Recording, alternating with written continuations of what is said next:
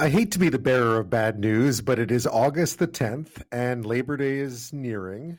And that means, of course, fairly soon, uh, kids will be back at school. And a lot of us, or in case, perhaps in this case, a lot of you, uh, will be back in the office and everyone else will be there. Perhaps, or maybe not. Maybe you're still working remotely. Maybe there is a hybrid situation going on where you are. Um, we've talked a lot about remote work, the pros and the cons that exist for both, uh, you know, this for both and the struggle to find an effective balance that keeps employers and employees happy.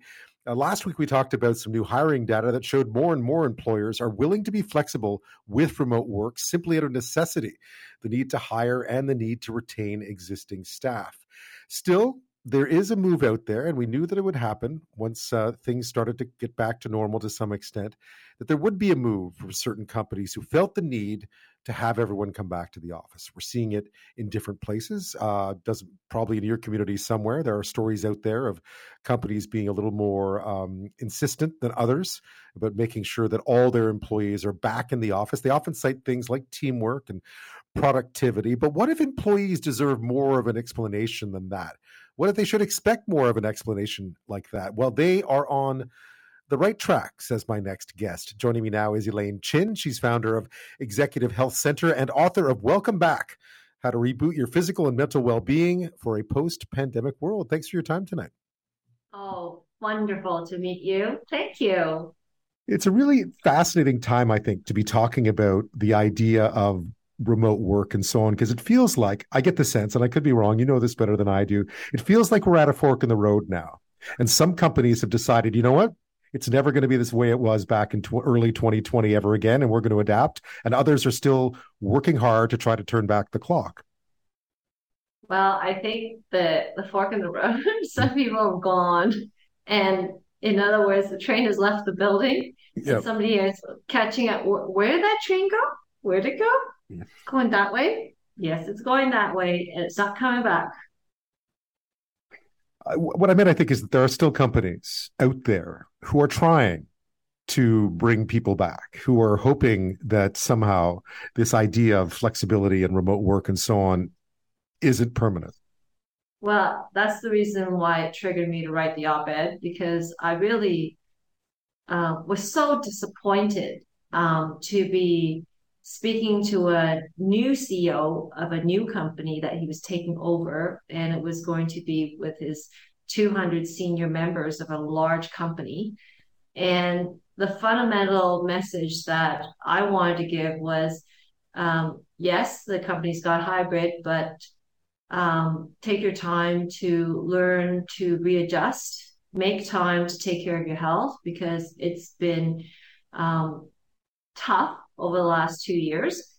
Um, and he's like, no, just uh, the message is, yeah, we're great. We have hybrid workplace, and eventually we'll all get back to work because once we all get back to work, everything will be fine, and everything will be back to normal. And I had to say, I just, I respectfully disagree with you. And that was the end of my gig and my job. But I left with good conscience that I wasn't going to uh, put out a false narrative around recovery from the pandemic, rational reasons to return to work uh, based on the job need and what we're going to do when we get back to work and why we're in the workplace. So it needs to be thought out. Yeah, I mean, one of the things, if we go back in time a bit, I think one of the things that was interesting, and I know that you had some experience with remote work long before the pandemic, but that the transition to remote work was bumpy at times, but all told, was relatively successful for a lot of people. It was. I think if you look at the data objectively, here's the, the two pieces that a lot of people thought uh, might not come out, which was productivity, which was a huge one. And people got their work done and to some degree worked harder. And the other one was in that everyone suffered um, as a result of working from home and not at work. Um, this was not always true for everybody because there was less commute, because there was less travel, business travel, um, and there was efficiencies built in, and also the ability to spend more time with family changed the dynamics of work-life balance forever. And it was not all bad. So, those who are now looking at what the future could look like, and you get the impression that there are a lot of organizations out there for a number of reasons, retention and recruitment being one of them, have decided that we're going to take what was best about that experience, try and combine it with what was best with the previous experience, and see if we can't make that work. Uh, but it's harder to do than it is to talk about, is it not? It is because the first thing you need to do is change the design of your workplace. So it, it's not like all right, we're going to come back Wednesdays and um, we're going to all work together. Um, they, they work together. What are we working together about? And if you and I recall, there's different types of work together, and workshops are great, right? And we used to do events where we had all the stickies on the wall and uh, brainstorm. You cannot do that on Zoom. You can't. You can, in theory, stick stickies on Zoom, but you can't. Um, and then the other half is um, to have a schedule, a calendar of what the thoughtfulness is around why people are coming back to the office. And I equate that to um, teachers having a plan for the day for their students, right? We know that every day they come to school. Now, if you got kids to come back to school and sit in their desks every day and gave them a laptop and say, here are your assignments for the day, and here's what you need to read, and these are the things, these are the tests you need to do, and walk out of the office, uh, walk out of the classroom. That is not a rich education. So what I'm saying is we need to have a rich office experience inside businesses now but that in many ways, and you know this is better than I do, uh, a lot of times people in the C-suite, you know, bosses in general, never thought that that was their that they had to make work, you know, that they had to convince their employees to show up at the office. You know, that that this is a mindset perhaps that's been even more difficult for people at the top than it has been for people doing for the rest of people doing the work in many ways. Yeah, so I go back to telling my clientele, who are mainly C suites and executives, look at their data. Have you actually done better or worse as a result of this work at home model? Which teams thrived, which teams did not? And I take this comment uh, into our op ed piece on Saturday in the Globe, which is doctors, and I've been 30 years plus practicing has said you must come to the office. Um, having patients on a on a video conference means that you're up north in the middle of nowhere and you're stuck, and so the default is to do video conferencing. But now that we were caused to do it overnight, doctors are happier, patients are happy. The data is showing it. So I say that if doctors and patients can do it, so can C suite and employees. Our guest this half hour is Elaine Chin. She's founder of the Executive Health Center and author of Welcome Back How to Reboot Your Physical and Mental Well Being for a Post Pandemic World. We're talking about an op ed she's written for the Globe and Mail, uh, really about remote work and, and the idea that people don't necessarily, maybe employees who don't want to go back to work or the office full time uh, are correct that there has to be a balance now that we've seen a different way of working and it has to be incorporated into the way we think about work more broadly. When we come back, we'll talk a bit more just about the consequences for those that adapt and those that don't, uh, because within a very tight labor market, those consequences, at least for now, might be dramatic. We'll be back with that. Our guest is Elaine Chin. She's founder of the Executive Health Network and author of Welcome Back How to Reboot Your Physical and Mental Well Being for a Post Pandemic World. Uh, we've been talking about uh, remote work and just uh, adapting uh, to a new reality for a lot of employees. And you've talked, talked about this in the op ed that a lot of employees have concerns about going back to the office, and they are legitimate concerns if you read them and one of them one of them is as you've mentioned health and the other is just why you know i need i need a good reason tell me why yeah so let's start with the actual concerns. Those are the negatives.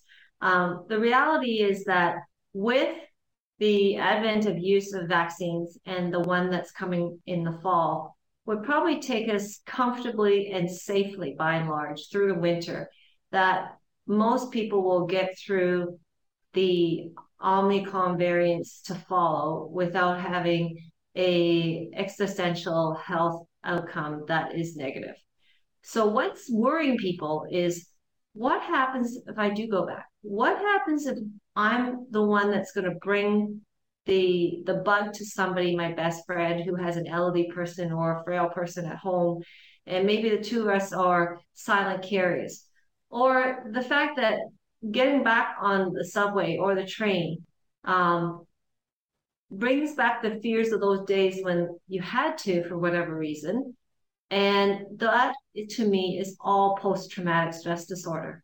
So whether it's real in terms of the physiological, physical risk factors around COVID, there's some psychological trauma that we have to overcome. And we need to address that front and center before people get back to work full time if that is their problem, getting to work. Um, and then on the other side of things is um, having sleep uh, regularity, having meal regularity, being able to not commute and therefore exercise better, seeing your family, your kids, uh, even playing with your pets and walking them. These are all positive things, um, aside from all the other extraneous things that I might have to deal with. The the cost of travel, the and and the extra cost to having uh, lunch or extra coffee breaks. So those are extraneous, but I think those are the two ends of the pillar: the the risk factors versus the good health outcomes. So, if we know that employees in general are fairly open to some sort of hybrid work environment where whereby they can do a bit of both, presumably, what do you think the stumbling block is then in the C suite? What do you think the stumbling block is for those who still are trying to order their employees back to work or uh, or thinking that this just can't go on? Mm-hmm. So, before the break, you talked about um, a retention issue and the newer workers um, are younger. Um, and I think Ben and I can say that we're, we're the quote unquote parent generation. And um, our young adult kids are now in the workforce. And they're saying, I can manage my own my own life, just like when we gave them a cell phone and they're on it. And they say, I can manage my social media. Okay, I'm going to turn it off when I need to. And by and large, they're right. Um, so when you are in the C-suite, um, I think you need to listen to young people. They are all not wrong, uh, just like our kids are all not wrong. And once you make a decision that hybrid at minimum is the new gold standard, then you can make plans to how you integrate your teams back in. And when you do, it's about developing social connections. And the social connections are what they call social currency, social capital. Uh, we know that uh, companies that have strong connections with their employees generally have more loyal employees, generally are more content, are more productive, and they enjoy their work and they're less likely to leave your organization for another one who seems to be more empathetic and is listening and is willing to make those changes to accommodate their work life balance. I was interested. We did an interview last week with someone from Robert Half. They've just done their managers or hiring survey for the last quarter. And they found that an increasing number of companies are willing to offer some sort of remote or hybrid work uh, environment to the employees simply out of necessity. It was a recruitment retainment uh, recruit and retain strategy. Uh, it wasn't about wanting it or needing it or thinking it was great. It was because if we don't do this, uh, we're going to suffer. We're not going to have the employees we want or need. Yeah, the data is just showing that it is the new reality and companies can function this way. Um, there is C-suite who say uh, advancement, aka getting promoted, is is something that is uh, important for people to go back to the workplace outside of their mind. And I will give this to the C-suite because what they're saying is, don't know you, and I don't see how you function with other people. I'm not prepared to have you lead the company as the next generation of leaders.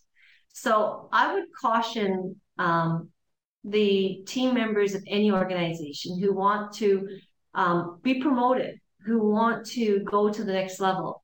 You need to meet um, your bosses where they are as well.